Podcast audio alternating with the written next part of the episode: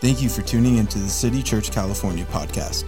We exist for anyone to believe in God, to become who God created them to be, and to build the church and our city. Don't forget to subscribe to our podcast so that you can be updated anytime we add new content. Now let's check out the latest message from our Sunday gathering.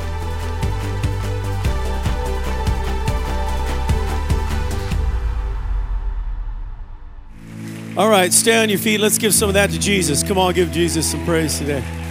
We love you, Lord. We bless you. Uh, let me pray over you before we're seated. Uh, by the way, it's just my honor to be here, and uh, we love Ventura. God loved you so much, He dropped you down in one of the most beautiful cities in the world right here. Don't you love this spot in, on the globe? Is that Conrad back there? Brother, we, we went, did a, we ministered together in the Philippines a long time ago. I don't think I've seen you since, so you're, you're as tall as I remember. So it's great to see you, man. We had a, we had a, great, we had a good time over there.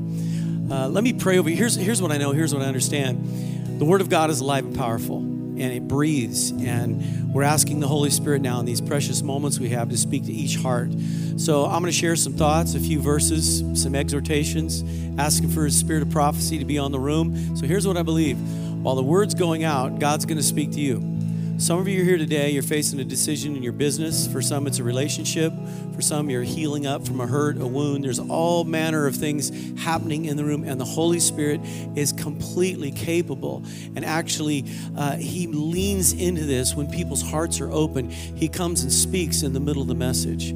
So He wants to speak to you today. He wants to bring some clarity to your life. Are you guys up for that? Are you hungry for God today? Lord, we love you and we thank you for your church. We thank you for your bride. We thank you for the City Church California. Thank you for these precious people.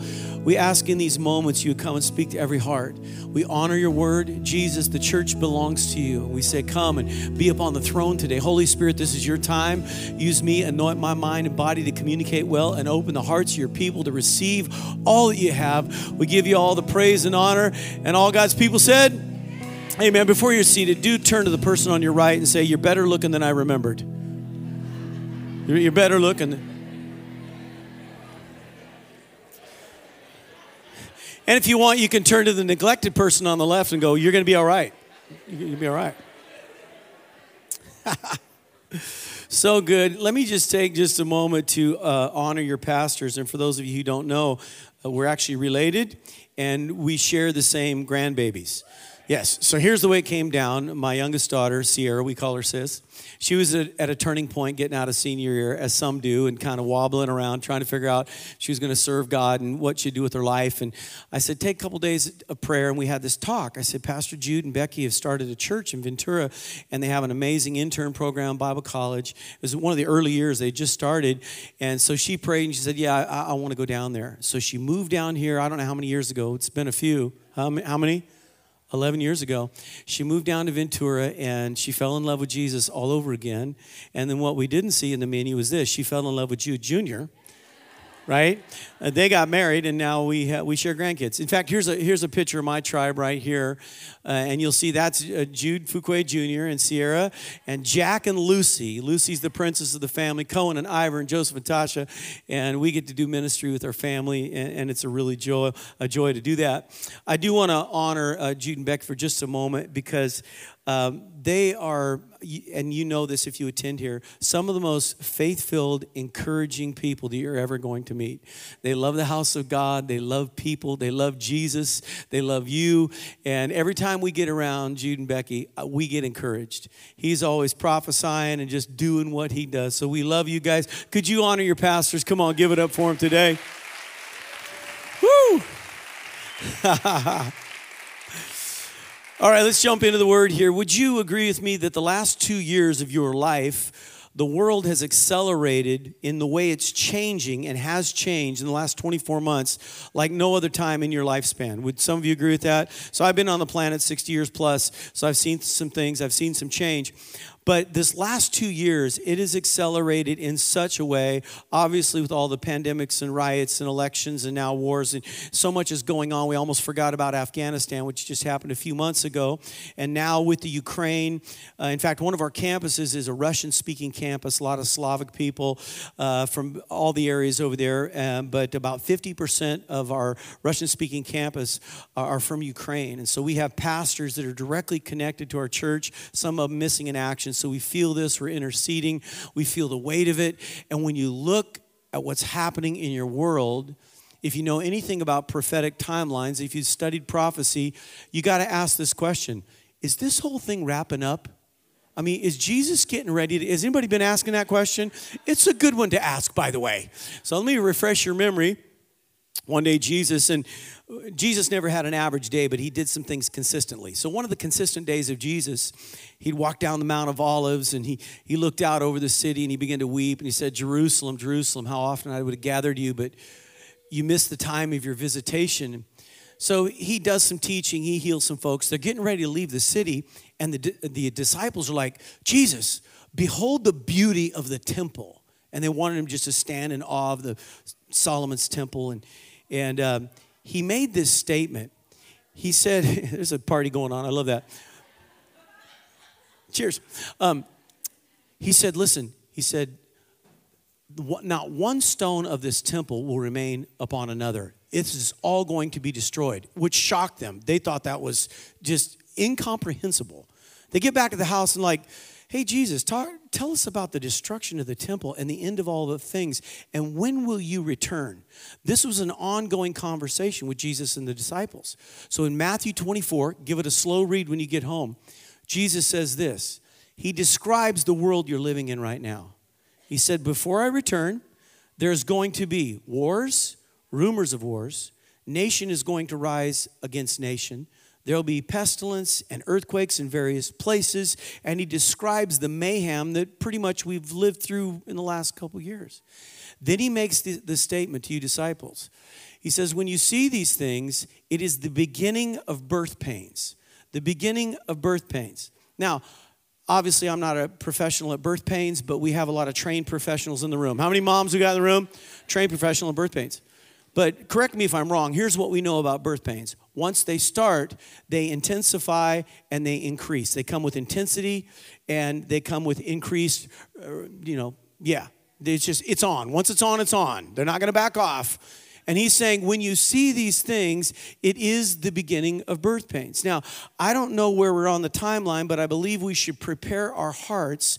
Here's God's will for you no matter what blows up, what happens, what pandemics, what wars, that you walk with confidence and clarity. Jesus said, when you see this stuff, you guys, don't panic. Look up because your redemption draws nigh.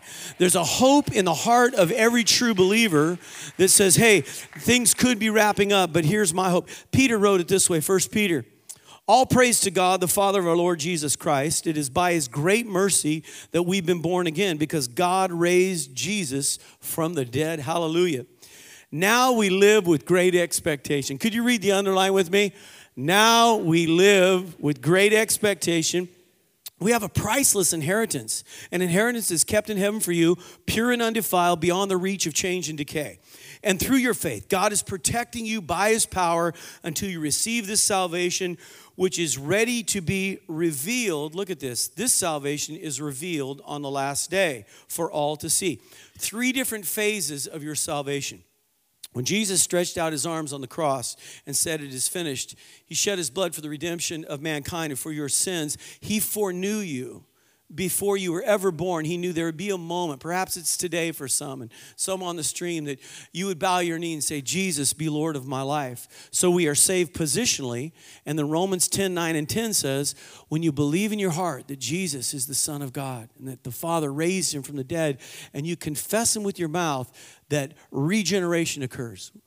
It's being born again we are changed. We go from death to life, from darkness to light. Our names are written in the Lamb's book of life. But there's a third level of salvation that Peter's talking about, and he's saying on that final day, the salvation will be complete.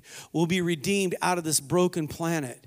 And all the scars that you've carried in life will be healed, and all the wounds will be completely healed. He will wipe every tear from our eye. There will be no pain or suffering or sorrow any longer. How many are looking forward to the final salvation?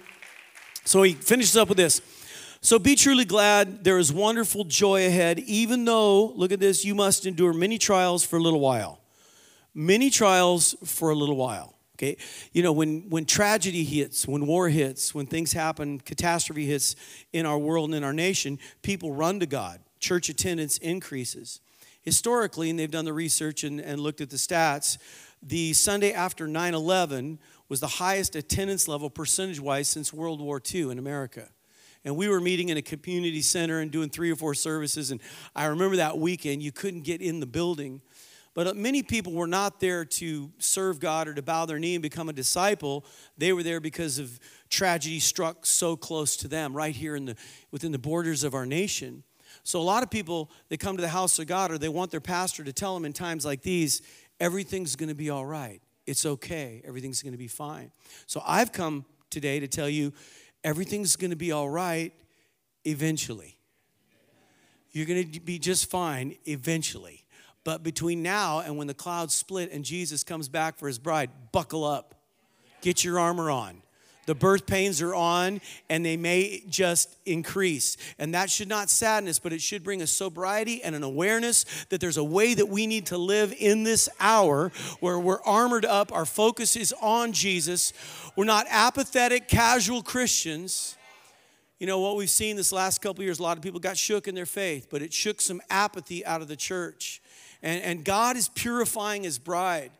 He's not coming back for some limping bride, half asleep, kind of in a malaise of church attendance. He's coming back for a glorious church without spot or wrinkle. He's doing something right now. There is a revival that is on, and we get to be a part of it. Amen? So let me just give you three big ideas around this question What time is it? What time is it? In regards to the end of days or where we're living right now.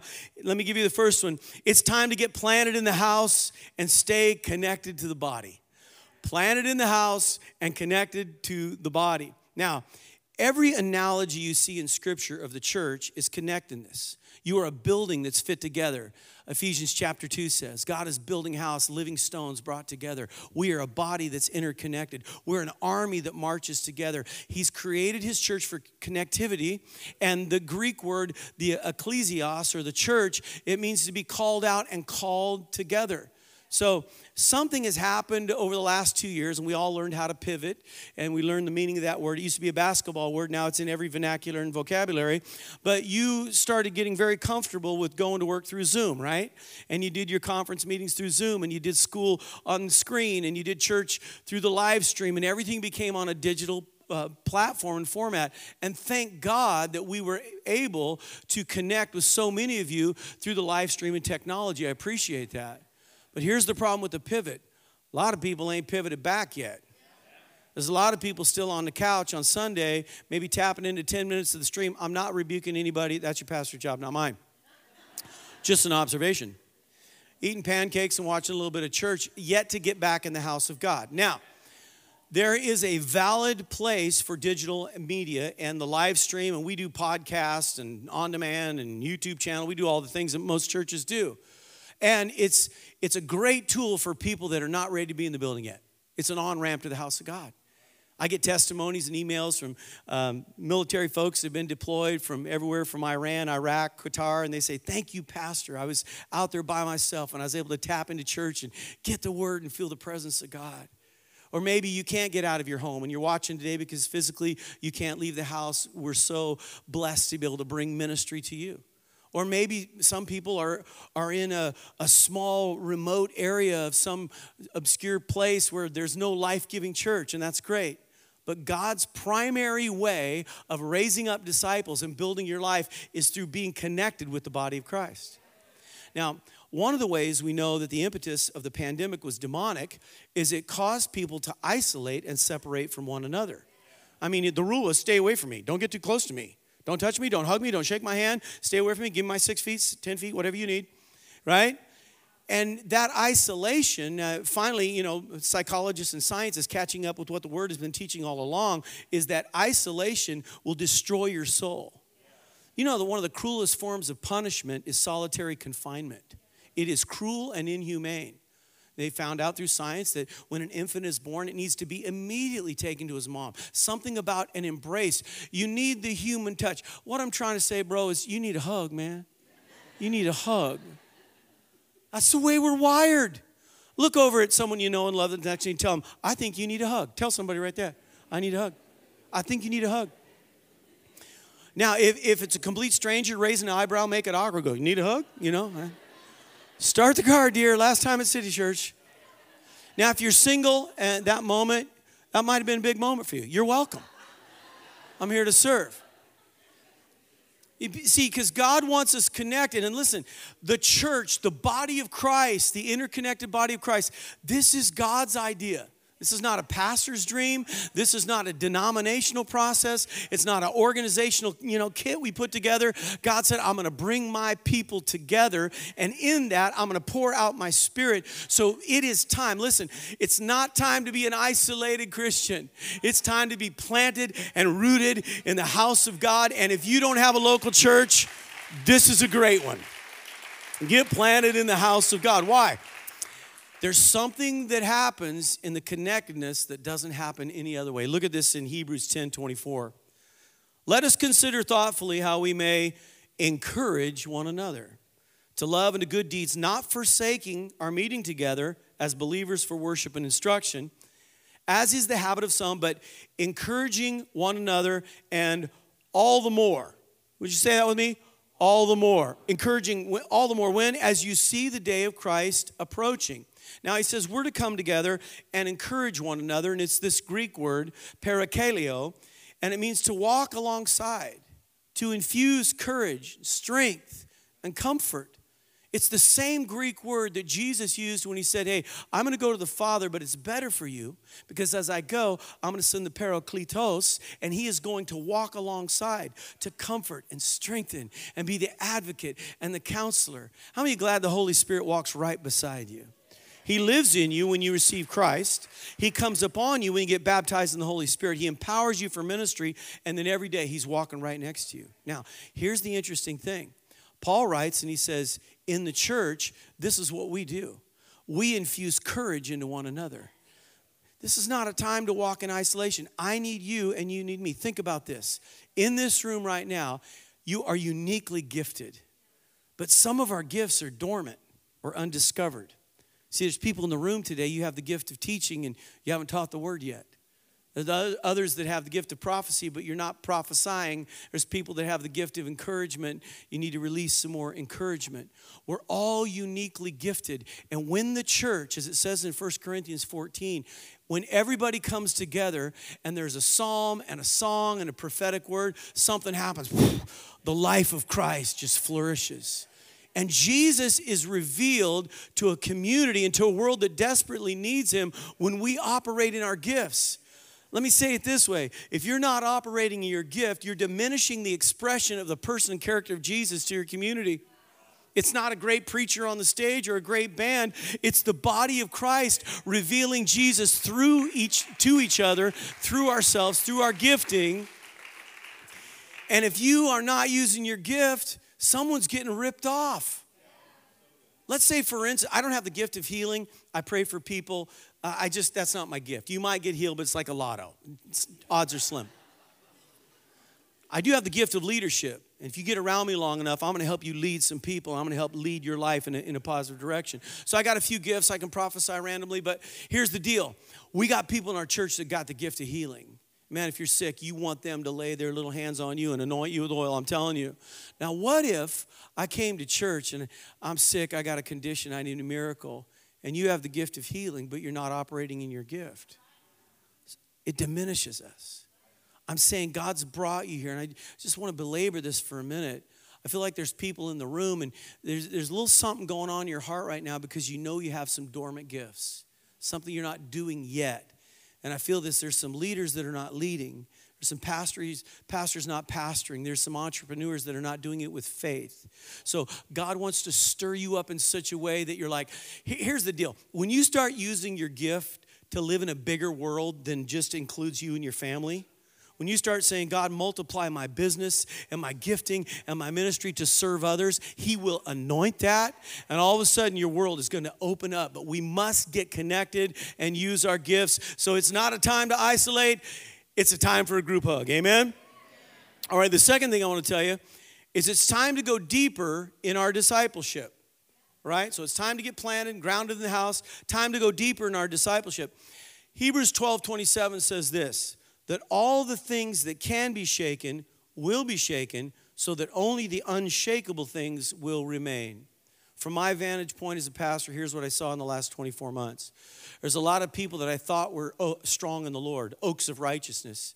And all the tragedy and all the riots and all the mayhem and all the pandemic and all that went on, it shook them and they're no longer on the radar.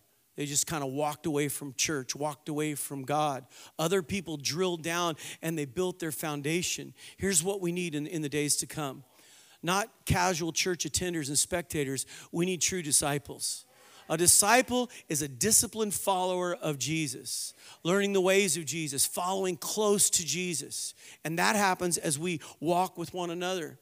There's this. Um, ancient rabbinic saying because the way that, that uh, the rabbis would select their proteges, even pre Jesus, is the same way that Jesus did it. They pick a young man and say, Hey, would you be my protege? Would you learn with me? And he would follow the rabbi. But he wouldn't just listen to his teaching of the Torah and, and exegesis on you know, Old Testament scriptures. He would watch his mannerisms, his lifestyle. He would stay close.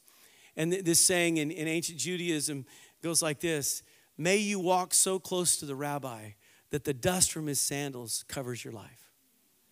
And that's how Jesus wants you to walk with him. So close that the dust from his sandals covers your life. Now, how do we do that? It's not a program, it's not a curriculum, it's relationship just as Jesus spent that time with the 12, and then the Apostle Paul had about 12 proteges that he worked with, and then he instructed Timothy, he said, I want you to find some other faithful men that you can entrust this faith to so they can reproduce themselves. Here's what I want to ask you who you following and who you leading? You know, I, I believe God's doing something right now, and He's raising up leaders in every house. And you, you might be thinking, well, Dave, I'm not a leader. I don't see myself as a pastor. You don't need the title or that. Here's what leadership is it's influence. And God has called you to influence. Maybe it's a group of, uh, of young ladies as a single mom, or maybe it's married couples or business people, but you have influence. And when you begin to say, Follow me as I follow Christ, you will, in fact, make disciples. So, who are you learning from? Who are you receiving from? And then who is following you? It's time we go deeper in our discipleship. You know, the, the study of engineering and the construction of skyscrapers is pretty fascinating. And the second tallest skyscraper in the world is Shanghai Tower in Shanghai, China. And they worked for years before you could see anything rise above ground level. There's a, a thousand pylons underneath Shanghai Tower that go 300 feet into the ground. And they're about the circumference of this room. Think about that a thousand pylons. They, there's a five story basement, and they work for years. Why so much work on the foundation? In order to stabilize what was going to be built above the surface. So when the winds and the storms and the earthquake comes, I'm telling you church, it is time to go deep in the word. It's time to go deep in your faith. It's time to be a student in the house of God. Amen. The final thing I want to tell you is this. It's time to live in the presence of God like never before. Time to live close to him. You know, the bottom line of everything that we do is this God wants relationship with you. He wants you to know him. He wants to walk with you. And the reason I love uh, King David and the heart of David, and my second favorite guy to study, second to Jesus in the Bible, is David. And here's why. He said in Psalm 24, he said, Lord, one thing have I desired of the Lord, and this is what I'm going to seek after, that I may dwell in the house of the Lord all the days of my life. Now, here's something you need to know proximity to Jesus fixes everything. Proximity to Him. In His presence, now we sang about it this morning. Your church wrote a song based on the Lord's Prayer. And He said this Jesus taught us to pray. He said, I want you to pray like this Thy kingdom come, thy will be done on earth as what? Let me ask you, how are things in heaven this morning? They're going pretty fine. No. No anxiety, no stress, no lack, no poverty, no disease, no worries. And what he's saying is, I want you to live in such a way where the kingdom of God comes into your world. Pray it, live it. Now, the presence of God is much more than the goosebumps we feel at a charismatic worship service. When you lift your voice to sing, it's not a warm up for the word or some Christian karaoke with some words on the screen. What is worship? It's creating an atmosphere of heaven on earth, a platform for the authority of God. Psalm 22 3 says this You are holy, you that are enthroned upon the praises of Israel. It's type of the church, the praise is plural. And here's what the word enthroned means in the Hebrew God comes and he sits down. He takes residence, so something happens. That's why it's important to get to church on time. Just a little pastor encouragement. Come in ready to worship God. In fact, why don't you start the worship service before you leave the house? crank up the good worship, you know, Spotify, Elevation, Maverick City, whoever you like. Crank it up in the car. Get your heart right. Why? Because when we come together and we lift up our voices, God takes a throne of authority and sets up in the midst of us. Now, here's the key. When his presence moves in and his authority comes, it displaces all other authorities. So the peace that passes all understanding displaces anxiety. The strength of God displaces your weakness. The courage, the, the very heart and mind of God displaces fear in His presence. So I got to encourage you guys make a place for the presence of God in your home.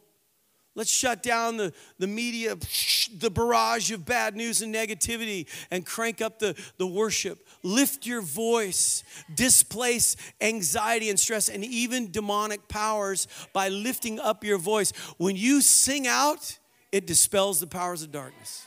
It really does. I'll tell you a little story. I didn't share this at the first service, but I had a friend, and uh, he was having some uh, fairly new in the Lord, and, and his family was a mess. There was some occult practice in, in the lineage, and he was having some demonic stuff happen at his home. So he wanted me to come over as a pastor and kind of anoint the door and scare off the demons, you know, kind of Ghostbusters thing with my pack, you know, I'm ready to go. Old school. So I get to his house and we pray a little bit, and I'm walking through his house, and the Holy Spirit says, Have him open the Bible and start singing out the Psalms in his home.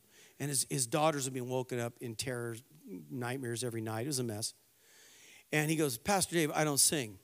And the Lord said, He has authority in this house. So this guy, with trembling voice, opens up the book of Psalms. Oh, how great is our God, you know. And the moment he began to sing, something shifted. It, an authority was displaced. He told me after that night, his girl started, started sleeping all night through. There was a visible shift.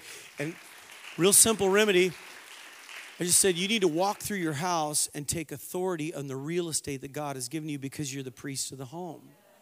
You can displace messed up stuff in your life and in your world when I was rebelling from God, and, and Pastor Jude mentioned it, but I, I, came from a broken pastor's home. And, and anyway, my story is one of addiction and running from God for years, and He miraculously redeemed me.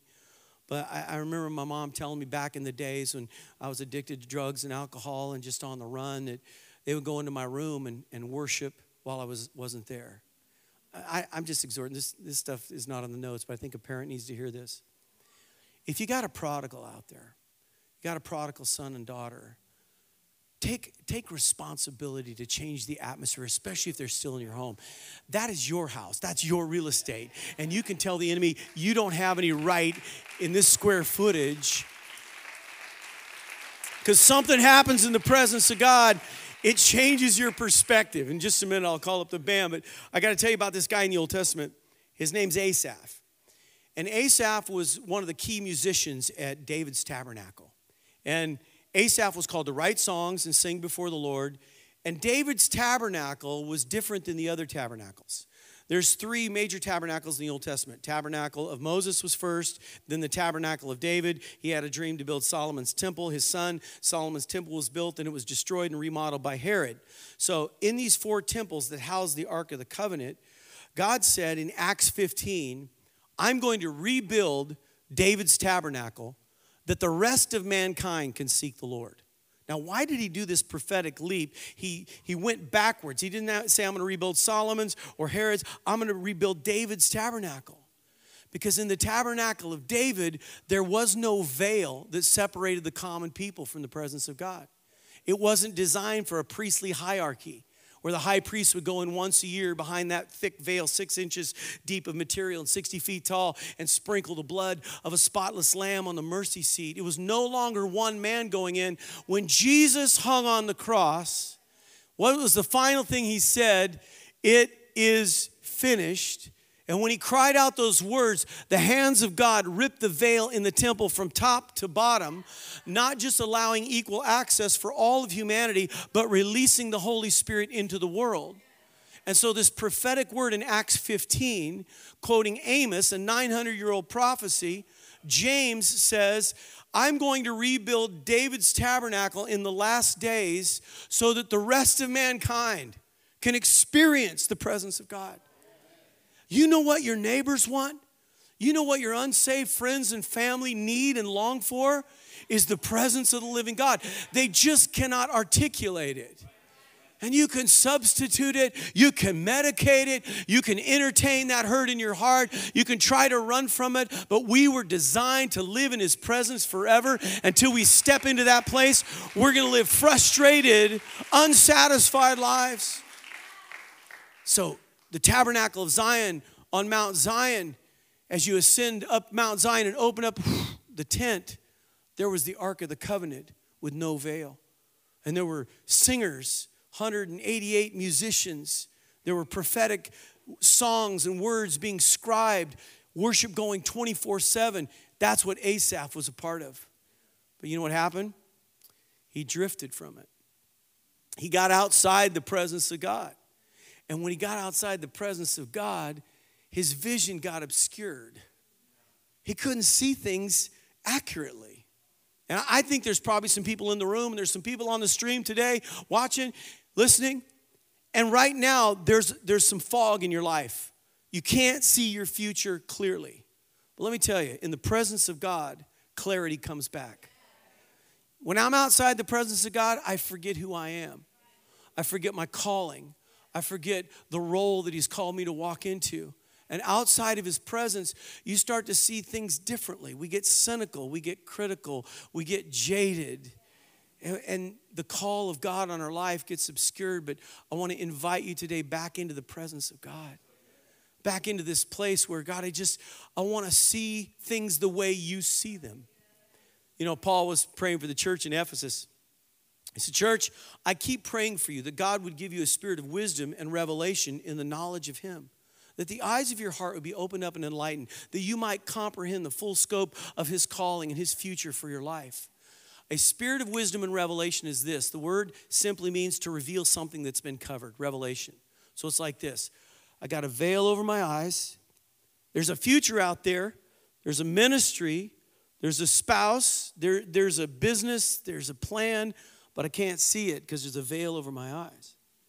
But the spirit of wisdom and revelation, or the entering into the ark, brings up the veil, and suddenly I can see things again. So at the age of 22, and my addiction to many various drugs and alcohol and rebellion, I couldn't see my future.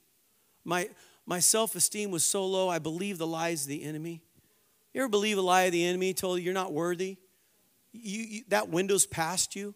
You don't have the gifting.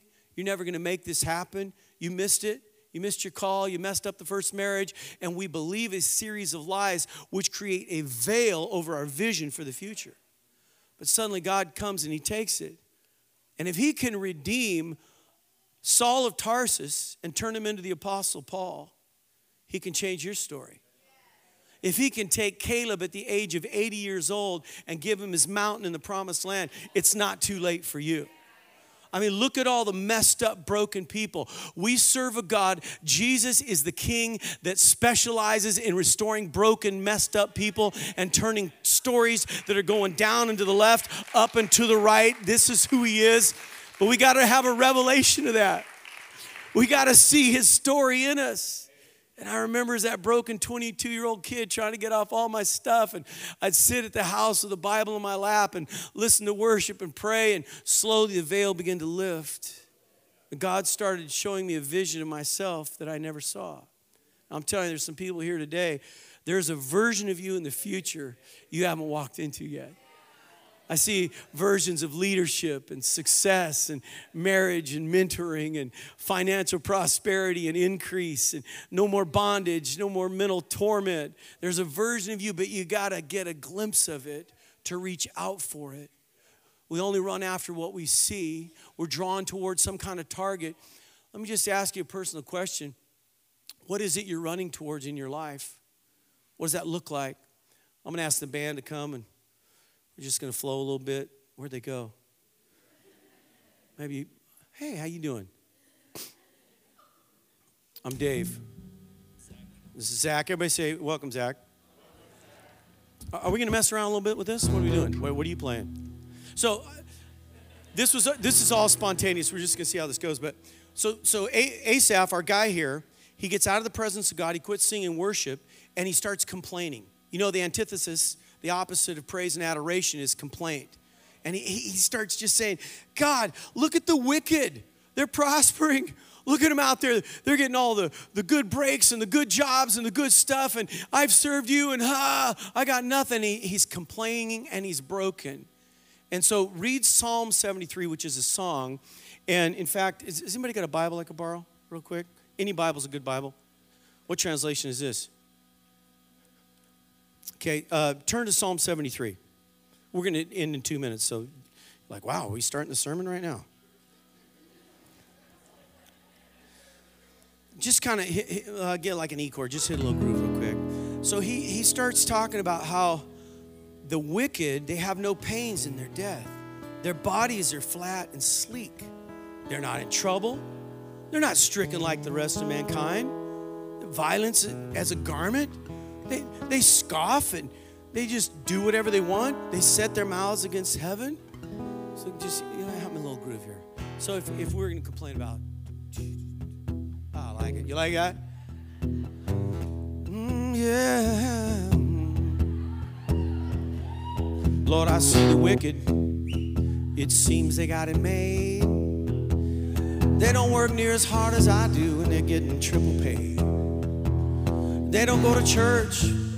I don't believe they tithe. But look at them, Lord. They're, they're doing just fine, just fine.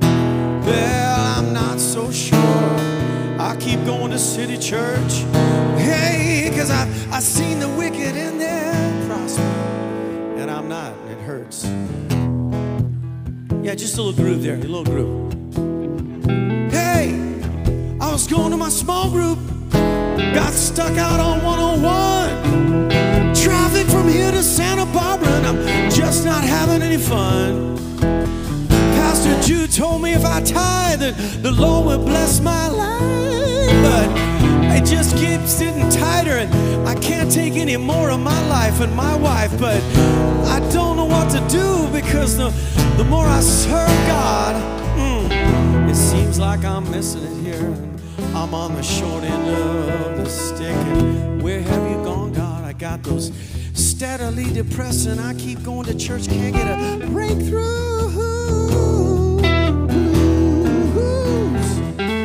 Yeah, yeah, that stuff right there. Now, okay, that's enough of that. Having way too much fun at church. Thank you. They'll be here all week. He's singing Okay, he's singing the blues and he's talking about how God is not faithful and he can't see straight. But then something happens. He walks up Mount Zion, opens up the veil, and there's the ark. It's like, oh, something happens to our musician, and his song goes from the blues to an anthem. It goes from a minor to a major. And in Psalm 73, the, the pivotal shift here in verse 17 says, But then one day, everybody say, then one day, I was brought into the sanctuary of God, and in the light of glory, my distorted perspective vanished. And then I understood Listen to what God wants to do in just a couple minutes. We're going to pray, we're going to lift up our voice, and God wants your distorted perspective to melt away today. He wants to speak over your future. I just want to speak this over some people. His call is still on your life. He's not done with you. There's more in your future than you've ever imagined. It's time for you to get back up and run toward Him. It's time to step into the presence of God and see clearly. Let me end with this. Uh, I love this illustration. There's a lady by the name of Florence Chadwick in history. Florence Chadwick, in the summer of 1952, she stepped into the chilly waters off of Catalina Island with the goal of swimming the 26 mile channel from Catalina to just south of Long Beach. Never been done by a woman. So Florence gets in the water. She starts swimming hour after hour after hour. She was flanked by a couple of boats, her mom, her swim coach, the media people. They're watching out for sharks. And she's swimming the channel. 15 hours into a swim, she's exhausted. But she keeps going. She keeps swimming. She keeps swimming. Till finally she said, Mom, coach, pull me out. They said, No, keep going. Keep going. You can make it. She said, No, I can't go. They pull her out of the water, put her in the boat, only to find out a little bit later she was one mile from the shore. She swam 25 miles and they pulled her out of the water. Which, as she got on the shore and learned that, one of the interviewers of media said, Florence, why didn't you keep going? And she said this I was exhausted. I was scared. All I could see was fog. And then she made this statement I think that if I could have seen the shore, I would have kept going. Three months later, she got back in the same channel, back in the same water, started swimming, same boats flanked her, same weariness set in, same fog set in that channel, as many of you know it does down here in the summertime. But here's what she did she not only swam the channel, set a record for women first time, she broke the men's record by two full hours. Props for the ladies. She gets on the shoreline. They ask her what the difference. She said, In my mind, the whole time, in my mind, I could see the shoreline. And I'm telling you, when you get a vision for what God has for your marriage, for what God has for your business, for what God has for your ministry, in His presence, you're going to see things differently. There's so, so, so much in my heart right now because we just came through 25 years as a church and just seeing all that God has done because we just decided we're just going to keep swimming. We're going to keep going toward the high call. But today, God wants you to get a glimpse. He wants to pull up that veil. He wants you to live in His presence. Amen. Let's bow our heads. Let me pray for you today. Father, I thank you for your church. I, I thank you that you love us so much. That, that even though we take timeouts and delays and we get distracted and Maybe even days we complain and we forget about the high call. You're faithful. When we're faithless, you're faithful. God, in seasons where we've given up, you never gave up on us. I just feel let's just honor the Holy Spirit this last couple minutes. I feel the Holy Spirit speaking to some people right now very clearly that He's tapping you on the heart and say that call is still on your life. That invitation I gave you five years ago, seven years ago, it's still there. For some, he's saying it's not too late. You haven't gone too far. There's an invitation to step back into the full and high call of God. And I'm declaring over you today that it shifts, it changes in this moment. I want to pray over you that the veil is lifted and you can see. But with heads bowed, if you say, Pastor Dave, that's me. I'm in the fog. I've lost, I've lost vision of God's high call for my life. I'm wandering around. You know, maybe you would say, Yeah, I'm a person of faith. I attend church, but I don't have clarity. I'm in that fog. I need a spirit of wisdom and revelation. You just lift your hand to the Lord. I'm going to pray over you in just a moment. If that's you, you got some fog, you got some, some veil all over the room. We'll pray over you in just a moment. You can put those down. Also want to ask is there anybody in the room and on the stream as well? You can respond right there in your home, your living room, your dorm. You'd say, Pastor Dave, today I'm just not walking with God. I'm I'm away from Him. There's things in my life I couldn't say today that I'm ready to meet Him and I'm far from Him and I, I need to come home. And if the Holy Spirit is tapping you on the heart, saying, Son, daughter, this is your day, it's time to come home. You believe in your heart, you confess with your mouth, something supernatural is going to happen here in just a moment. So with heads bowed, but if that's you and you say, This is my day, I'm a daughter that's coming to the Father, I'm a son who's coming home, would you just look up and wave at me so I can connect with you right now? This is important for you to have this moment. I'll just look around the room here. Thank you for waving. God bless you. If that's you, yeah, praise God. Anybody else over here? God bless you over here.